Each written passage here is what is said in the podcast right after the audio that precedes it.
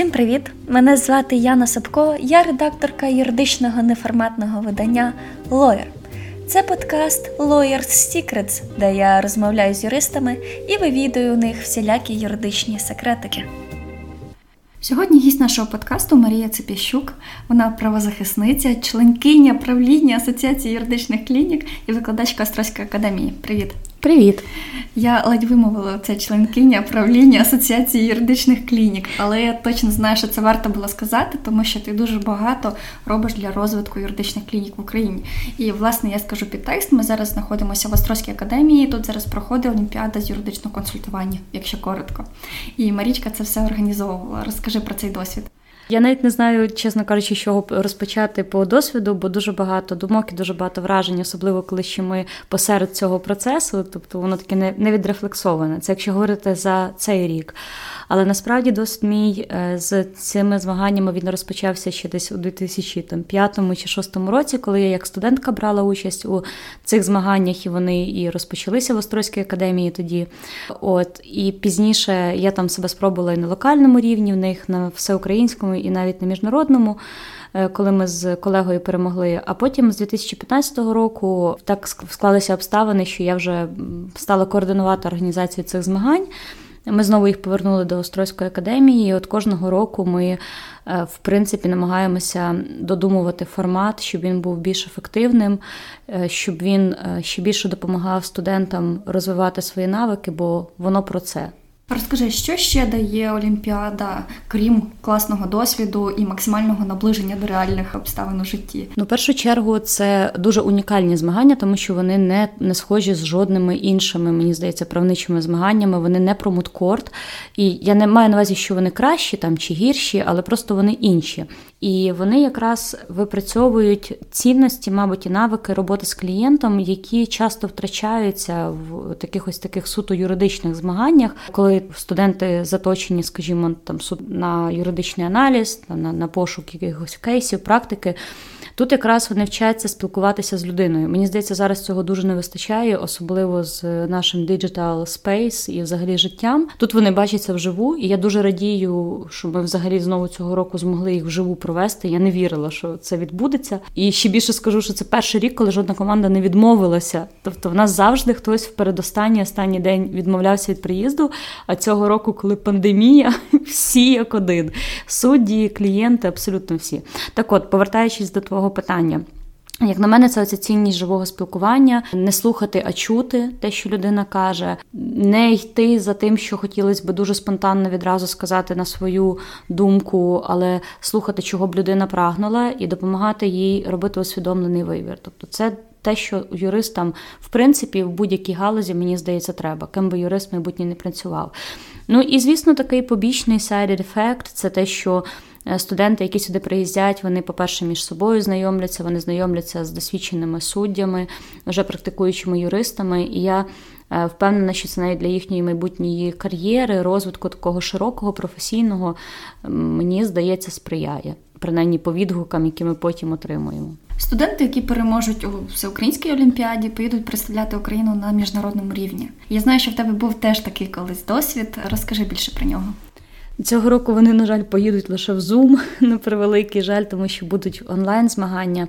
Але так, зазвичай це, мабуть, така мета або може мрія, яку мають ці студенти, які приїздять на е, всеукраїнський рівень, тому що справді потім вони мають змогу поїхати кожного року, причому це інша країна. Це от специфіка цих International Client Consultation Competition. Браун Мостен це імена двох людей, власне, які організовують ці змагання в Сполучених Штатах Америки, розпочались вони, а потім вже стали такі міжнародні.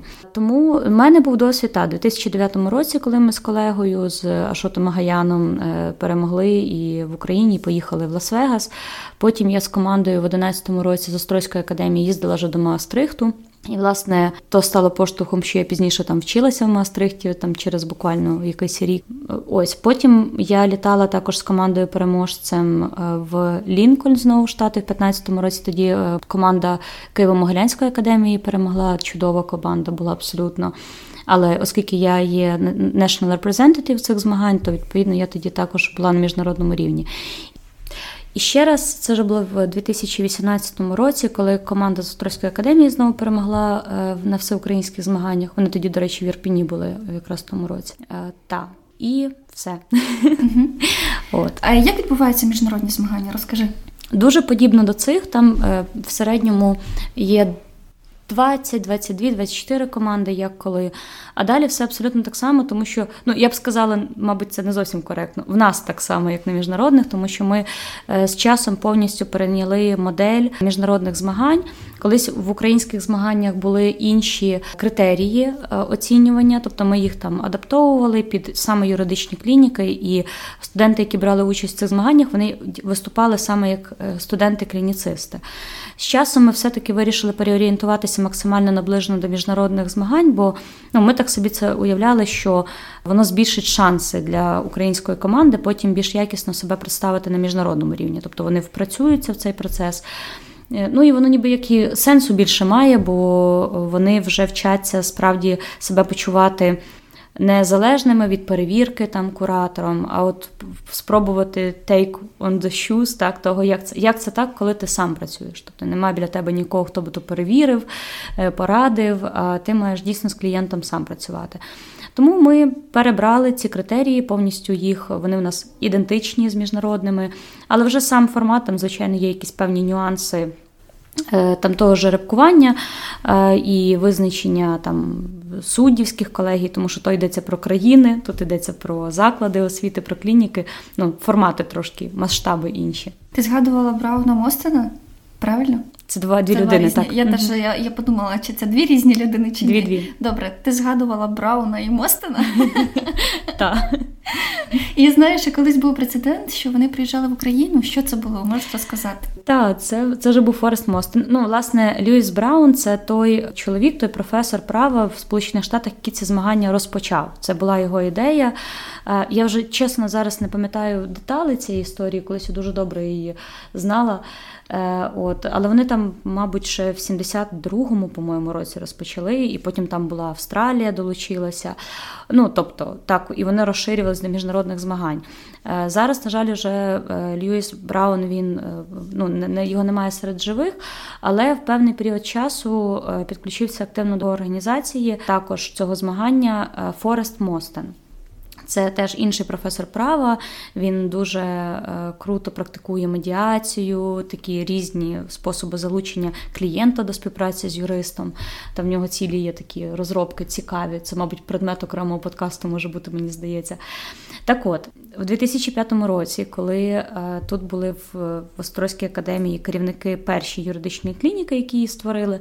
Вони десь знайшли інформацію про ці змагання. Я поняття не маю де, бо тоді ж так інтернету було дуже небагато, тим паче в острозі. От і вони знайшли цю інформацію. Вони йому просто написали, що от там доброго дня, ми такі-то, такі-то хотіли б провести, започаткувати в Україні ці змагання. Не хотіли б ви приїхати до нас в Острог.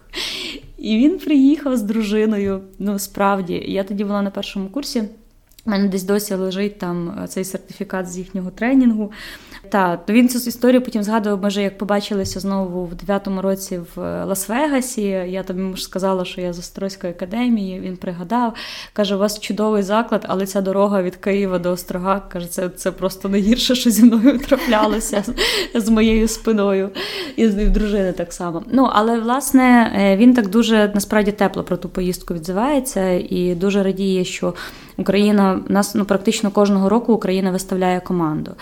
І навіть тоді, коли в нас була перерва у всеукраїнських змаганнях, от в 11-му році, наприклад, їх не було. Я зв'язалася напряму з з паном Мостином, запитала, чи могла би тоді команда приїхати, враховуючи, що не було е, відбіркового етапу. Е, він сказав, що жодних проблем, тому що в принципі це на розсуд самої країни, ну тобто, як вони виставляють команду до участі. І це точно було поштовхом для того, щоб ми потім відновили її в Україні. Бо, ну, типу, коли я вже повернулася з навчання в Нідерландах, і я знову повернулася активніше тут до викладання. І тоді якраз асоціація почала розвиватися, і от воно все склалося в те, що ми зараз маємо. Ти якраз згадала асоціацію юридичних клінік. Е, можеш розповісти, чим взагалі займається асоціація? В першу чергу розвитком самого самої юридичної клінічної освіти, а для того розвитком і юридичних клінік як таких, для того, щоб вони якомога більшу кількість студентів змогли якісно підготувати до практичної роботи своєї професійної. Сама ідея клінік в Україні запроваджувалася, щоб з часом стати ну ніби офіційною інституціоналізованою. І там з 2006 року це стало ніби можливим на папері, але не кожен далеко заклад, який е, готує правників професійних, він цю клініку справді створює. То ми так намагаємося працювати, якось мотивувати, стимулювати і самі адміністрації в закладах освіти, щоб вони розуміли. Якби наскільки це величезний потенціал юридична клініка, тобто, що це не є якась обтяжливість для них чи типу тягар, так а що якщо її якісно налагодити, це може бути дуже дуже хороший додаток до навіть не додаток, а як частина, мабуть, е, навчального плану і, і, і професійної підготовки. Під час свого виступу ти казала, що там керівники юридичних клінік це більше ентузіасти. І, власне, щойно теж згадала, що багато де це на папері. Розкажи, що за ситуація взагалі в Україні з цим? Власне, до 2006 року е, юридичні клініки вони створювалися як результат проектних заявок грантових і фінансувалися донорськими організаціями. Ну і вони такі, ті, що створилися, вони були доволі успішні, бо в них були матеріальні ресурси, і людські ресурси, і так далі. У 2006 році це положення е, Міністерства освіти і науки, воно по суті зобов'язало тоді всі заклади створити в себе клініку як базу для практичної підготовки студентів. На виконання положення формально більшість цих закладів вони розробили там свої положення, фактично скопіювавши просто це типове положення 2006 року. І не навіть якщо вони прописали, що це є структурний підрозділ, вони дуже часто його не робили штатним, тобто не забезпечували штатом цей структурний підрозділ. І така ситуація вона лишається насправді в більшості юридичних клінік. Є зараз там різні варіанти, коли е, там можуть доплачувати якусь там премію за суміщення посад, як правило, це буде суміщення. Дехто там за сумісництвом працює. Я, наприклад, за сумісництвом оформлена також, але принаймні це якась окрема, ну це окрема дійсно одиниця штатна, так от, але дуже багато просто прописано в посадових обов'язках там викладача чи викладачки, що він. Е, також виконує обов'язки там керівника юридичної клініки на громадських засадах. І, ну, типу, і вона навіть якщо не на громадських, то це така, якби. Ну, не не зарплата, її важко назвати, мені здається, в багатьох клініках зарплатою. Ну, я може не знаю там точно вже скільки оплачується, але це краще, звісно, ніж коли зовсім не оплачується. Я так думаю. Але в багатьох клініках навіть і там якоїсь символічної оплати немає за цю роботу. Тому це справді ентузіасти, які так. просто хочуть, щоб в Україні було якомога більше класних юристів. Ну бо це дуже це дуже хороший е, спосіб взагалі співпраці і залучення студентів. Ну неймовірно крутий, тому що ти е, це ж якби не лише консультування клієнтів. Юридична клініка це набагато більше. Це програма стрітло, проведення уроків практичного права і взагалі різноформатних заходів правової просвіти. І туди настільки всього креативного можна дати багато. І ти таким чином, по-перше, допомагаєш і студентам краще їхні знання систематизовувати. Бо я це знаю з власного досвіду, коли ми, наприклад, розробляли уроки, знали, що ми маємо піти в школу до сьомого класу чи до дев'ятого. І ти розумієш, що тебе можуть запитати що завгодно. І тобі буде дуже соромно, якщо ти чогось не будеш знати. Тобто, ну це навіть не було порівнювано там підготовка до практичного заняття, навіть до викладача, якого ти там смертельно боявся, і підготовка до дітей з 9 класу, вона навіть в одному рівні не стояла. І ти вже цю тему після підготовки такого року знаєш просто ну досконало, наскільки це там можливо під час навчання. От і е, клініка, ну, по-перше, мож, можеш бути спеціалізованою. У нас є, наприклад, клініки там в Чернівцях, які по медіації там спеціалізуються. Е, клініка Христини Ковцун, яка спеціалізується на військових справах, чи ну, точніше справах військових, так наших і там на фінансових справах. Тобто, і ти не обмежений. Власне, ти дійсно можеш підбирати формати і шукати, що буде найкраще, там, враховуючи там, кількість студентів і, і багато інших факторів. Ти згадала про викладацький досвід. Розкажи трішки більше, що ти викладаєш в Острозькій академії. От, Зараз я викладаю міжнародне право, міжнародне приватне право і маю ще такі різні різні формати. Наприклад, сертифікатну програму ми проводимо курсу, який розроблявся під егідою IFES. Вони дуже багато там е, по виборчих процесах роблять крутих штук, але також і по розвитку демократії. І власне вони свого часу розробили е, прекрасний курс, який має назву Демократія від теорії до практики. Його головною такою, ніби як редакторкою, редакторкою була Грір Берос, це е, американська професорка права, але долучалася авторський колектив.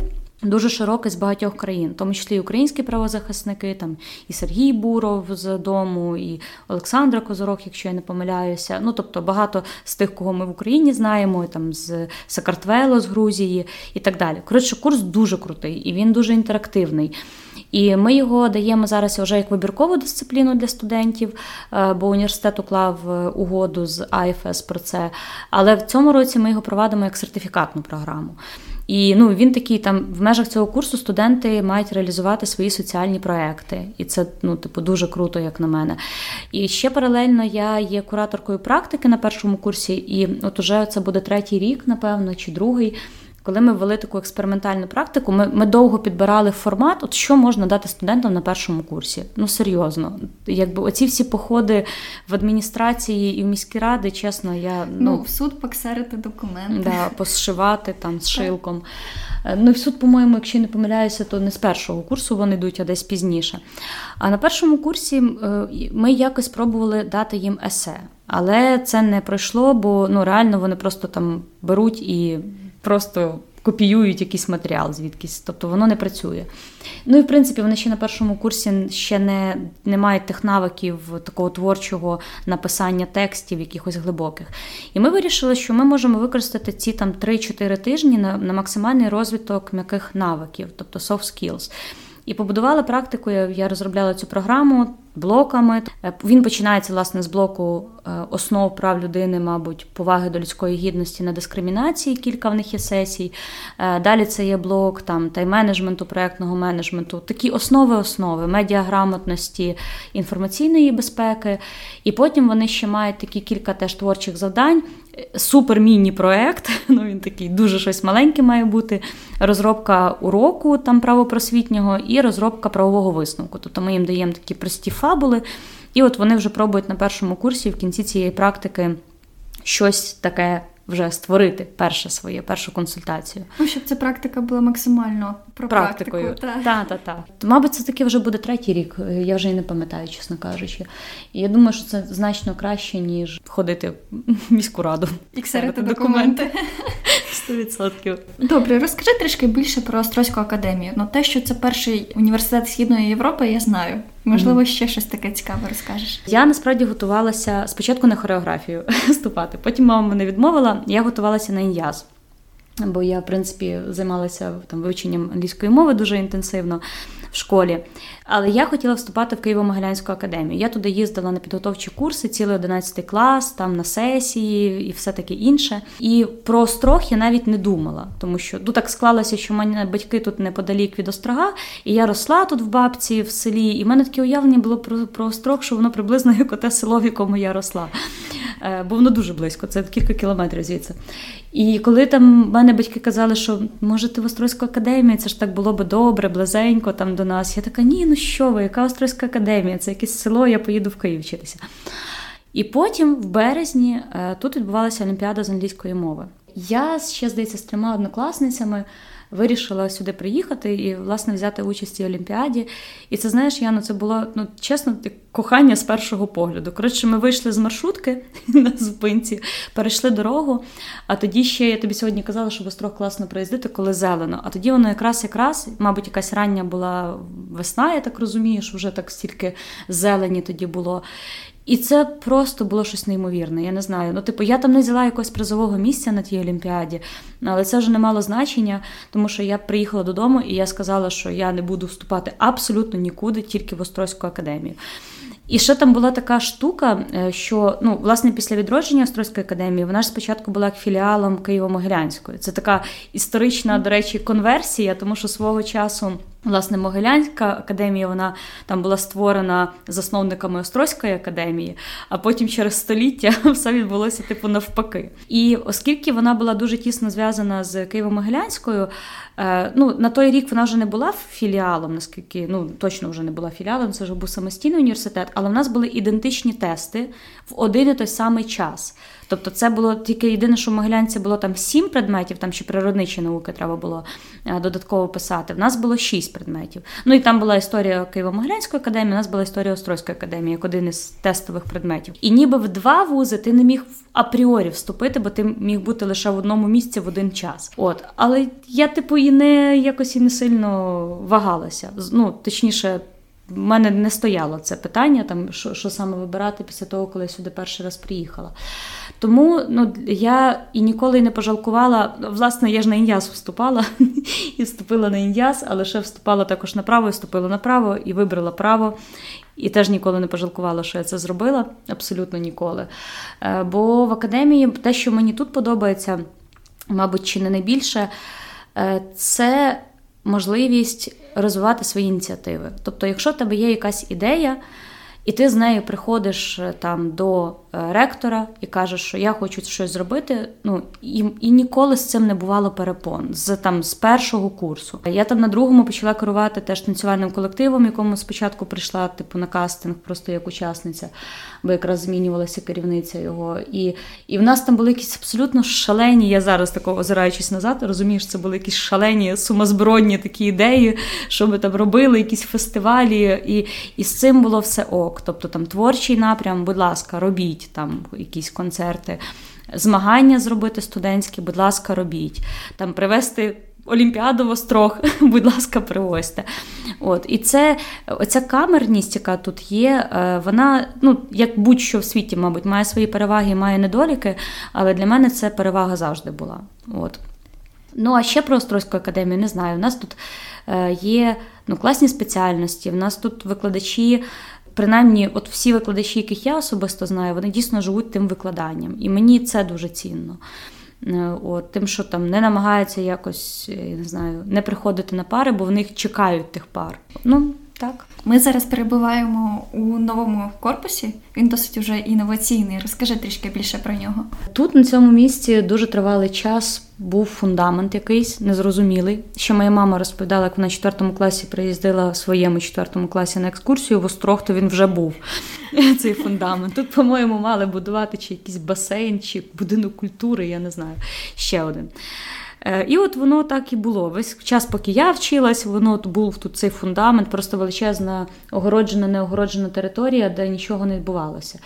Е, я не знаю там, звичайно, всіх деталей господарського процесу, як це будувалось. Е, мені здається, що частково академія подавалася на якийсь грант від Мінрегіонрозвитку і, по-моєму, виграла частково ну там що певну суму коштів, ніби вдалося залучити під будівництво цього корпусу.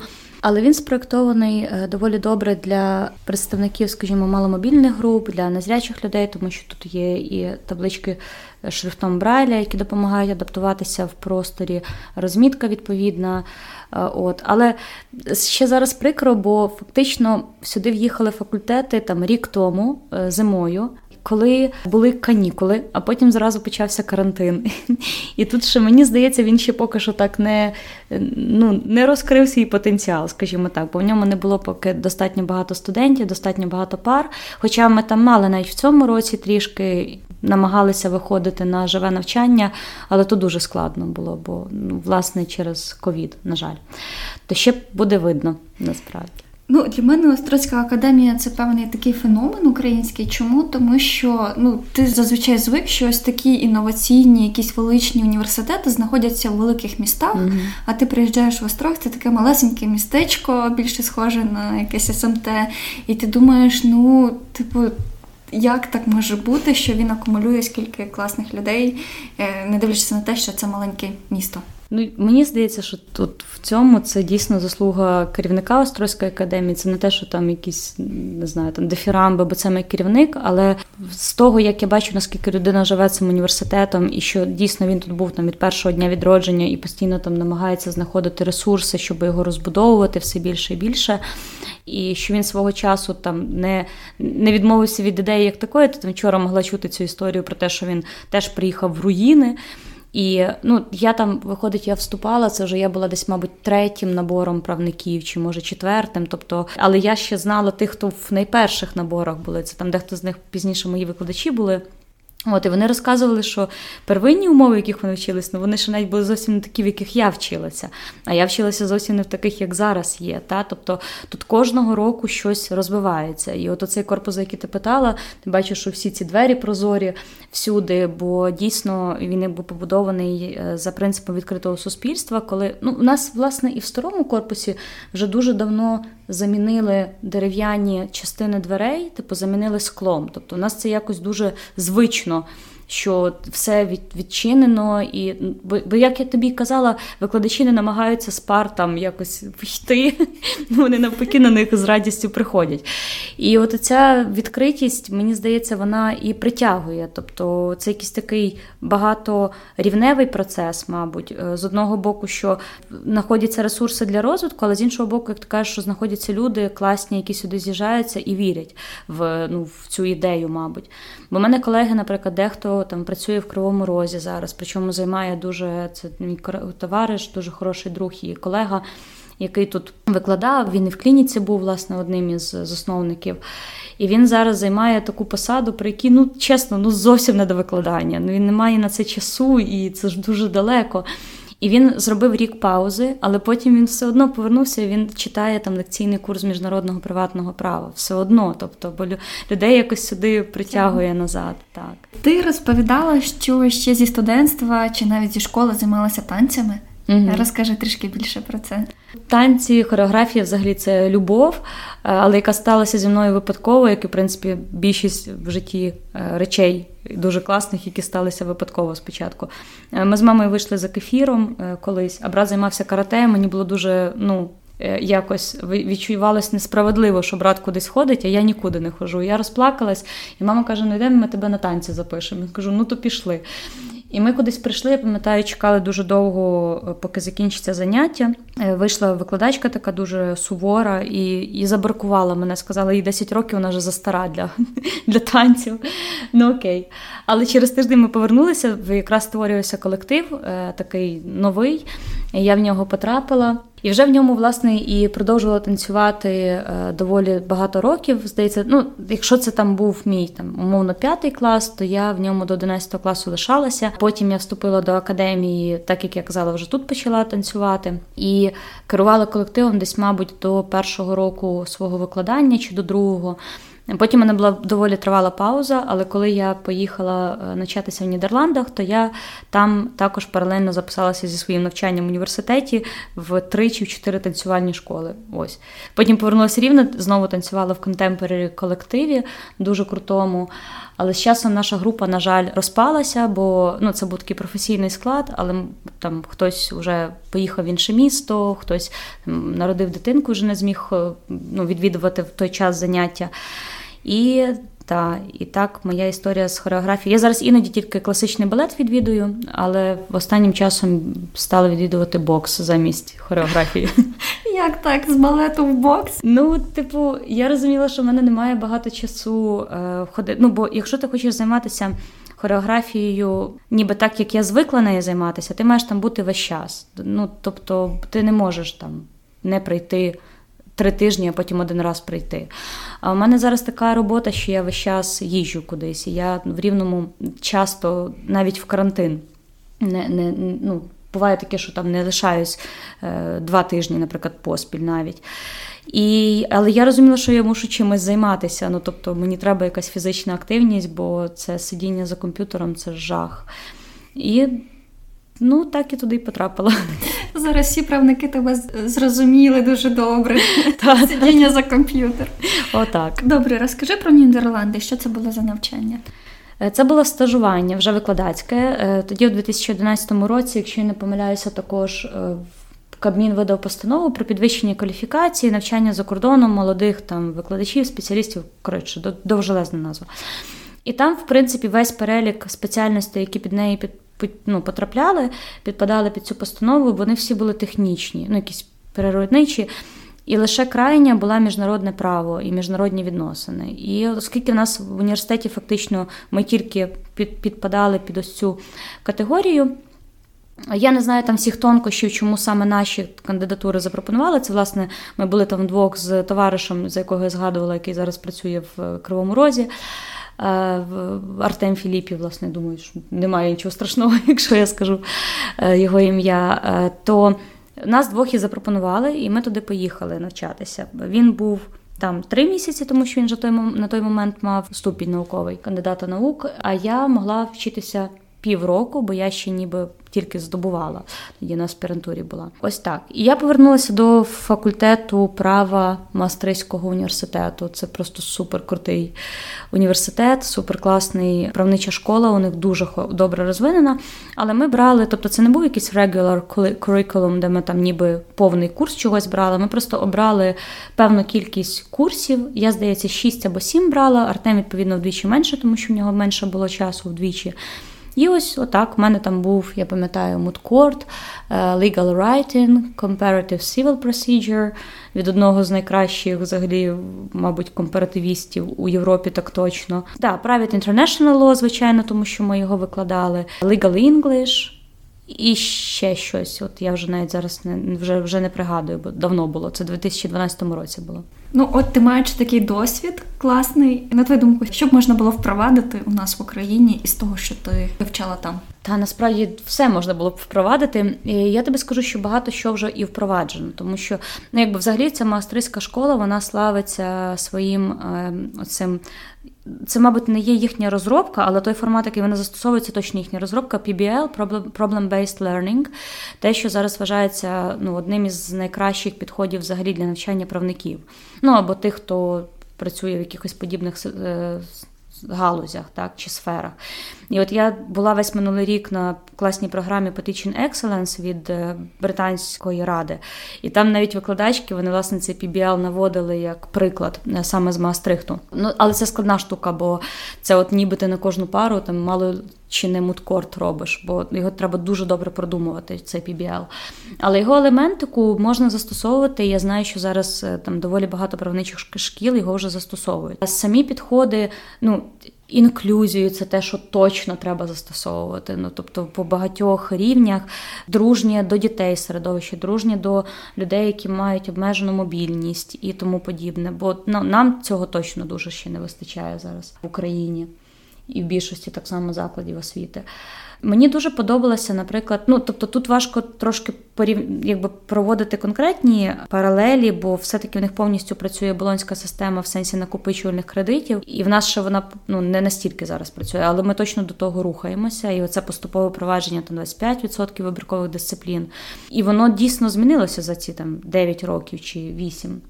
Відколи я там була з такого, що, мабуть, найперше можна згадати це ці речі: методики у, у викладанні, залучення, різні формати залучення студентів, можливість там давати їм, наприклад, паузу, і коли вони потім там продовжують навчання. Хоча ну воно в нас ніби є з цими академ-різницями, але воно трошки не працює. А до речі, дуже важливий момент, щоб точно треба було запозичувати. Там, якщо ти не здав не з'явився часно на іспит, не заплатив кошти. Ну, якби, е, звичайно, там, мабуть, є якісь обставини, коли це можуть врахувати. Але в принципі, от я, наприклад, на свій іспит з міжнародного приватного права не доїхала, бо я сіла не в той бік на трамвай. Епічна от. історія. Ну, це була абсолютно епічна Це була абсолютно епічна історія, бо я туди мала їхати на велосипеді, але в мене гальма не гальмували, коли був мокрий асфальт, а вранці випав сніг, коли я мала їхати, який майже ніколи в Мастрихті не йшов, за винятком того дня, по-моєму. І, Ну я побоялась їхати на велосипеді, звісно, і ну, і не потрапила на іспит. Але я не могла б на нього потрапити потрапити е, там запізнення може там в там в три хвилини. Але в нас в інструкціях було дуже чітко написано, що ви маєте бути там за 20 хвилин, ви заходите без телефонів, там без е, жодних матеріалів. Якщо ви приходите за 19 хвилин, ви вже не потрапляєте. І в принципі, незалежно від того, з якої ви причини не потрапили, ви на нього не потрапляєте. Потім у вас буде через декілька місяців можливість зробити ретейк. І ну, оце мені подобається, тому що мені здається, в нас в Україні занадто лояльне ставлення. Тобто студентів, які не вчаться, їх тягнуть, витягують, яким і ну і потім ми отримуємо власне не фахівців, а отримаємо просто якусь людину, яка має е, не знаю, можливо, схильність і хист до чогось зовсім іншого, але вона йде працювати в сферу, в якій вона не тямить, бо вона не вчилася. Тому. Це я дуже чітко затямила, що якби ти сам за себе відповідаєш. І оця скасування системи старостатства жахливої, як на мене, тому що вона апріорі створює умови нерівного ставлення до студентів. Це раз, а два, можливо, ще навіть що і гірше, вона е, культивує далі. Відчуття у самих студентів, які ж ну фактично потім виходять в доросле життя, відчуття того, що вони можуть перекладати свою відповідальність на когось іншого. Тобто, якщо вони не отримали якоїсь інформації, а староста ж не сказала. Ну, в Мастрихті нікого це не цікавило. Ти маєш зареєструватися в системі там Ілеум, яка в нас була, ну, там аналог в академії, у нас це Moodle, який, в принципі, кльово працює, в нас налагоджений. Але ну, яка б це не була система? Ти там мусиш бути ти маєш бути з гаджетом на занятті і нікого не цікавить, якщо ти його не можеш підключити, ти можеш інакше не приходити. Тому що ти там відразу на занятті інтерактивно е, робиш якісь завдання. Навіть якщо це лекція, ти не сидиш і слухаєш, а ти, типу, вписуєш відразу там такі були наперед, присилалися питання аналітичні. Тобто не там не в якому році прийняли не знаю там якусь директиву якогось органу міжнародного, а саме на аналіз інформації. Тобто ти слухаєш блок лекції.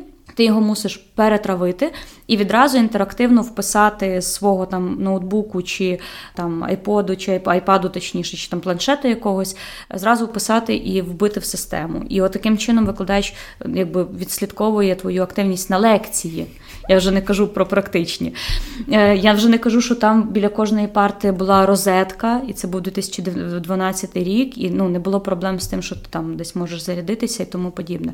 І оця самостійність, вона мені дуже подобається. Вона дуже складна, бо насправді, ну, типу, у мене було шість предметів, і мені було непросто е, те все опрацьовувати. Ну, При тому, що я багато з того знала. Ну там міжнародне приватне право, я його вже добре на той момент знала, бо я його викладала. От, а студенти вони ж цього не знають. І це важко, але так має бути. Ну, типу, якщо ти це проходиш, ти потім знаєш, що ти покладаєшся лише на себе, а не на якусь там старосту, яка тобі принесе інформацію, що й винна буде, що не принесе. Я знаю, що ти любиш собак. Це теж да. любов з першого погляду. Да. Розкажи. Казала, що як виповзла з коляски, поповзла в буду до собаки. Перший раз в житті. Ну, я не знаю, це щось таке, що, мабуть, народилося зі мною. Е, я не знаю, звідки воно взялося. Ну, мене, в принципі, якби всі в родині е, люблять тварин, ну, дбають про них і так далі. І брат дуже любить собак. Мене брат, власне, зараз там в Рівному дуже активно займається питаннями зменшення кількості безпритульних тварин, там стерилізації і так далі. Ну, тобто, це у нас, мабуть, все-таки щось генетичне, якщо так може бути, я не в курсі.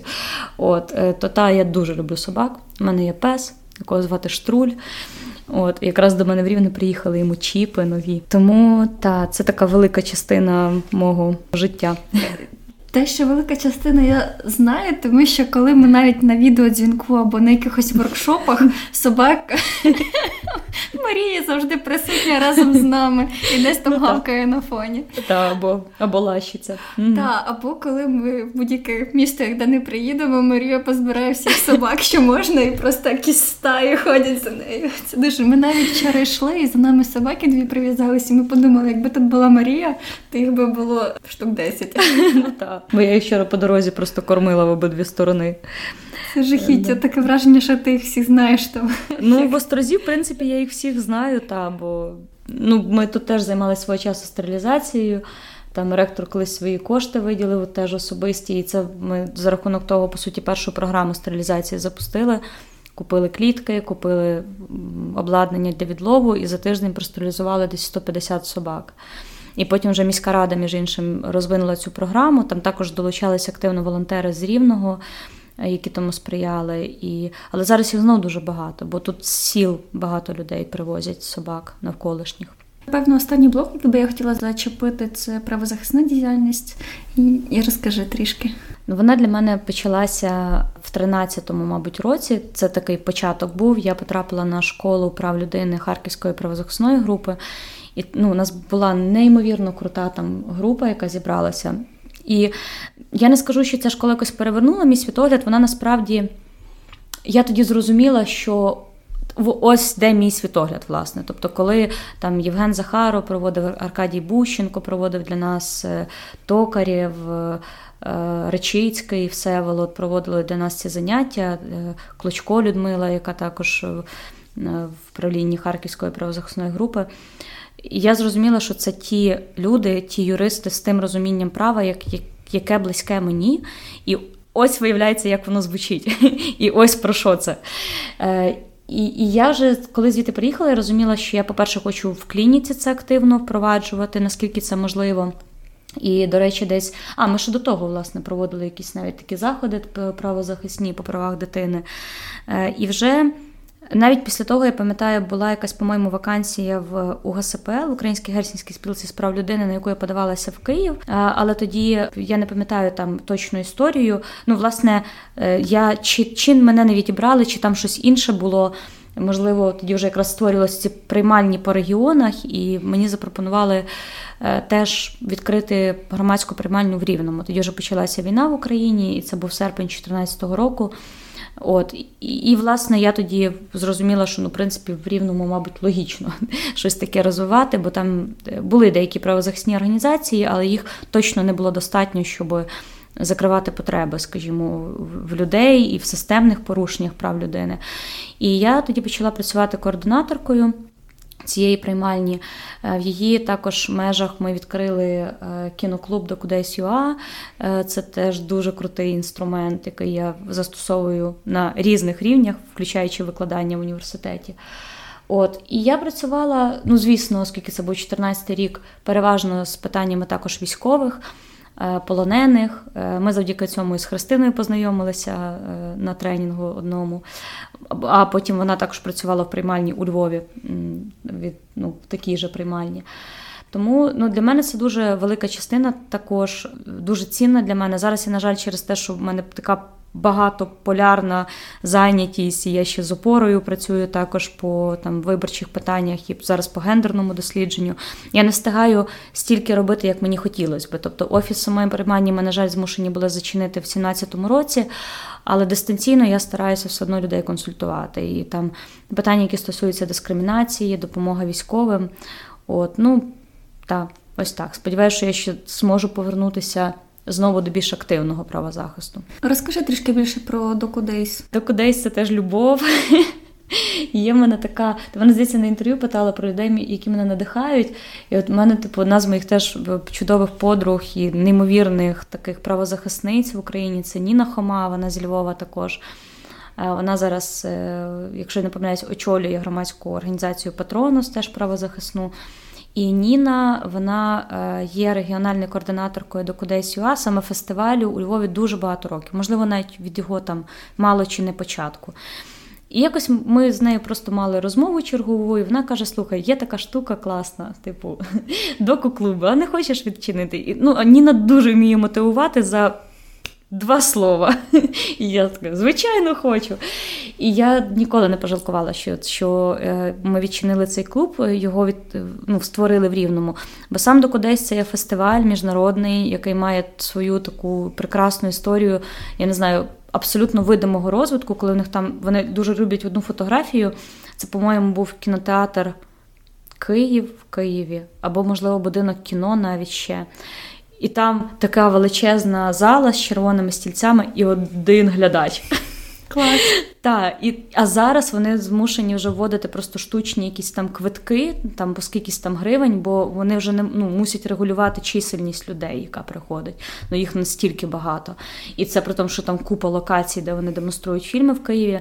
Кожного року він відбувається в останній тиждень березня. Минулого року вони його в останній момент. Я не знаю взагалі, як вони зробили цю колосальну роботу, що вони змогли трансформуватися в онлайн формат. Вони перезапустили, в них є платформа DocuSpace.